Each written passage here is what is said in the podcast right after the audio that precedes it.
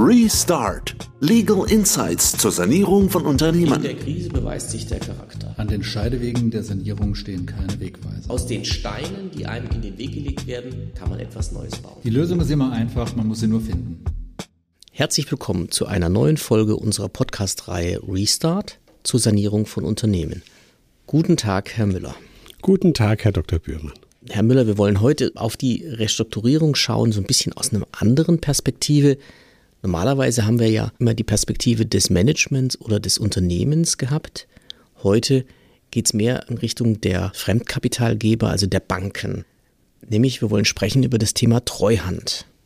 Das heißt, in welchen Konstellationen wird denn eine Treuhand verlangt und ist eine Treuhand sinnvoll? Ja, eine Treuhand wird gerne verlangt in Konstellationen, in denen am Ende des Tages nicht klar ist, ob die Restrukturierung erfolgreich sein wird und ob nicht die Anteile am Unternehmen veräußert werden müssen. Ja, also wir haben das regelmäßig, dass wenn Banken zu tun haben mit einem größeren Gesellschafterkreis, gerade bei Familienunternehmen, oft auch alte Industrie, wo es gewachsene Strukturen gibt, wo immer dann, wenn die Banken das Gefühl haben, dass vielleicht nicht alle Gesellschafter nachher mitziehen bei den Sanierungsentscheidungen, dann neigen die dazu, eine Treuhand vorzuschlagen oder zu verlangen. Denn das Problem für die Banken ist sonst, wenn es keine Treuhand gibt und die Sanierung scheitert, was tun sie dann? Tja, wenn die Sanierung scheitert, dann wird es schwer sozusagen für die Banken, eine Rückzahlung auf ihre Darlehen zu bekommen. Das heißt, es geht in die Verwertung im Rahmen einer Insolvenz und da kann eine geordnete Verwertung des Unternehmens als Ganzes durch verkaufte Anteile mehr bringen. Bringt regelmäßig mehr, als wenn wir sonst in die Insolvenz gehen, weil was bleibt der Bank, wenn die Sanierung scheitert? Doch eigentlich nur das Regelinsolvenzverfahren. Ja, und dann landen wir auch heutzutage meistens in der klassischen Verwertungsmethode, nämlich der übertragenen Sanierung über ein Asset Deal. Und dann schaut der potenzielle Investor sich die Aktivseite an, macht Preisschilder ans Anlage- und Umlaufvermögen, überlegt sich, wie viele Mitarbeiter er übernehmen will. Es wird mit den Kunden zu sprechen sein und den Lieferanten und dann wird ein Vertrag geschlossen. Aber dabei kommt beileibe nicht das raus, wie das, was bei einer Verwertung der verpfändeten Anteile rauskommen würde. Ja, das haben wir ja bei unserer Folge zum Verkauf von Unternehmen aus der Insolvenz schon besprochen, dass wir gesagt haben, ja, der Insolvenzverwalter ist ein Freund. Man kann günstig einkaufen vom Insolvenzverwalter in der Insolvenz in der übertragenen Sanierung. Und das ist natürlich für die Bank dann nicht das Szenario, was die erreichen wollen, denn die wollen ja gerade, dass ein hoher Preis erzielt wird und die wollen natürlich auch nicht, dass die Vergütung für das Insolvenzverfahren, die Kosten für das Insolvenzverfahren und die Vergütung für den Insolvenzverwalter dann noch abgezogen wird. Da bleibt dann nämlich in vielen Fällen gar nicht mehr viel für die Bank. Das heißt, das Regel-Insolvenzverfahren ist für die Bank kein elegantes Szenario richtig eleganter kann es sein, dann einen Treuhänder einzusetzen. Der wird sicherlich auch eine Vergütung haben wollen. Allerdings sollte das dann weniger sein als der Schaden, der durch ein Insolvenzverfahren oder eine Verwertung im Rahmen der Insolvenz entsteht. Ja, ja ich bin da auch mit dem Fall betraut gewesen in der letzten Zeit, in mehreren Fällen, aber in einem, der ich gerade vor Augen habe, da hatten wir eben auch ein Familienunternehmen mit einer so gewachsenen Familienstruktur, auch teilweise ältere Gesellschafter, die noch nicht so richtig sich damit abfinden konnten, dass die goldenen Zeiten der Unternehmensgruppe vorbei sind und da hat dann die Bank zum gewissen Zeitpunkt, nachdem man immer weitere Finanzierungen geben musste, um das Unternehmen zu stabilisieren, einfach gesagt, nein, wir machen es nicht mehr mit ohne Treuhand. Und dann wurde ein Treuhänder eingesetzt, der dann eben die Anteile gehalten hat. Das heißt, die Bank hat dann ganz klar gesagt, wir finanzieren nur, wenn alle Shareholder, alle Gesellschafter ihre Anteile auf den Treuhänder, oder genau gesagt eine Treuhand GmbH, die man in der Regel hat, übertragen. Und das geht dann so ohne weiteres oder was muss da beachtet werden, wenn man diese Übertragung durchführt oder ist es am Ende gar keine Übertragung? Also rechtlich ist es schon eine Übertragung. Rechtlich werden die Anteile übertragen zur Treuhand GmbH. Dann werden parallel eben auch entsprechende Verträge geschlossen, die Treuhandverträge, die äh, ganz wichtig geschlossen werden zwischen den Gesellschaftern, die ja ursprünglich dann die Anteilsinhaber sind, und der Treuhand GmbH. Mhm.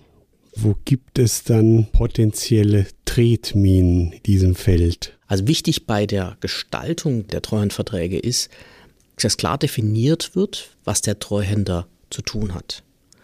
Nämlich, es bleibt dabei, dass die Anteile ja wirtschaftlich bei den Shareholdern verbleiben sollen. Das heißt, der Treuhänder ist formal tätig für die Altgesellschafter, nennen wir sie mal, aber hat klare Anweisungen dann allerdings von den Altgesellschaftern in bestimmten Konstellationen dann auch verkaufen zu dürfen. Dann mhm. ist es sogenannte doppelnützige Treuhand. Das heißt, dass eben für den Fall, dass die Sanierung scheitert, der Treuhänder angewiesen wird, auch zu verkaufen. Mhm. Und wie so häufig versucht man da ja auch steuerliche Fallen zu umschiffen. Und es ist ein durchaus diffiziler Akt, dann diese Treuhandvereinbarung so abzustimmen, dass eben nicht aus Versehen die Verlustvorträge untergehen, dass aus Versehen die Immobilie übertragen wird und Grunderwerbsteuer anfällt. Genau, jetzt wird es spannend, denn wir haben, wenn man so will, drei Pole, zwischen denen wir uns bewegen müssen. Wir müssen einerseits die Gesellschafter davon überzeugen, dass sie das überhaupt machen. Dann müssen wir das Sicherungsinteresse und das Verwertungsinteresse der Bank abbilden, für den Fall, dass die Sanierung scheitert. Und wir müssen steuerlich so hinbekommen, dass das wirtschaftliche Eigentum steuerlich noch bei den alten Gesellschaftern verbleibt. Denn sonst hätten wir erhebliche steuerliche Nachteile. Genau, dann wären wir bei den genannten Problemfeldern, die sich dann realisieren würden. Deswegen ist das auch wieder eine Geschichte, die sehr beraterlastig ist in der Ausgestaltung, aber trotzdem ein interessantes Modell ist, um die Banken zu überzeugen, nochmal zu finanzieren in Konstellationen, wo wir eine etwas anspruchsvolle, nenne ich es mal, Gesellschafterstruktur haben. Ja, das gibt es ja dann in Deutschland, wo Mittelstand Standard ist, was ja nichts Schlechtes ist grundsätzlich, aber manchmal eben auch anstrengend und schwierig, weil es menschelt und mit mehreren Dutzend Gesellschaftern möglicherweise Familiengesellschaftern dann halt auch schwierig wird, weil sich einzelne Stämme vielleicht auch nicht ganz grün sind. Ja, das ist genau der Punkt. Die Banken haben in vielen Fällen die Erfahrung gemacht, dass sie bei Familiengesellschaften, wenn es dann Streit gibt in der Sanierungssituation, gerade wenn es gescheitert wird, eben faktisch stehen sie mit leeren Händen da, denn wie wir es eingangs schon gesagt haben, ihnen bleibt eigentlich als Trostszenario nur die Kredite dann fällig zu stellen oder nicht weiter zu finanzieren. Mhm. Und dann kommen wir in das Regelinsolvenzverfahren mit dem eigentlich aus Sicht der Bank sehr unerfreulichen Ergebnis, dass die Quote schlecht ist. Daher wird eben über ein solches Treuhandmodell nachgedacht. Ja, und es muss ja nicht dazu führen, dass die Altgesellschafter am Ende ihre Anteile los sind, sondern wenn die Sanierung gelingt, wenn die Pläne aufgehen, kann die Treuhand ja durchaus dann eines Tages auch wieder beendet werden, ohne dass es zum Verkauf der Gesellschaft kommt. Das ist ja das Ziel der Maßnahme. Ja. Sonst würde die Bank nicht finanzieren, wenn sie nicht das Szenario vor Augen hätte, dass die Sanierung gelingt und sonst würden wahrscheinlich auch die Gesellschafter ihre Anteile nicht reingeben. Genau. Ja, also wir sehen Sanierungstreuhand ein wichtiges Tool, ich sag mal aus Sicht der Gesellschafter nicht beliebt, denn eins ist klar, der Treuhänder ist zwar ihr Vertragspartner, aber wirtschaftlich steht er schon den Banken nah. Die Treuhänder wissen auch ganz genau, wer sie vorgeschlagen hat. Das ist nämlich auch noch so ein Aspekt, dass die Bank da dann letztlich in aller Regel Vorschläge macht für bestimmte Gesellschaften. Das heißt ja doppelnützige Treuhand, aber naja, eigentlich hieß es ja schon eine bankennützige Treuhand. Das ist eine bankennützige Treuhand, auch wenn es formal eine doppelnützige Treuhand ist.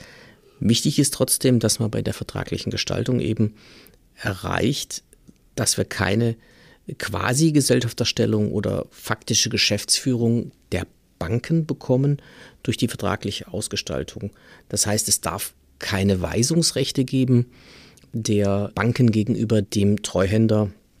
Aber entsprechend muss man eben vorher genau reinschreiben in den Treuhandvertrag, der ja geschlossen wird, dann zwischen den Gesellschaftern und dem Treuhänder, was in welcher Konstellation zu machen ist. Dann braucht man auch keine Weisung geben. Absolut. Vielen Dank. Ist ein interessanter Aspekt.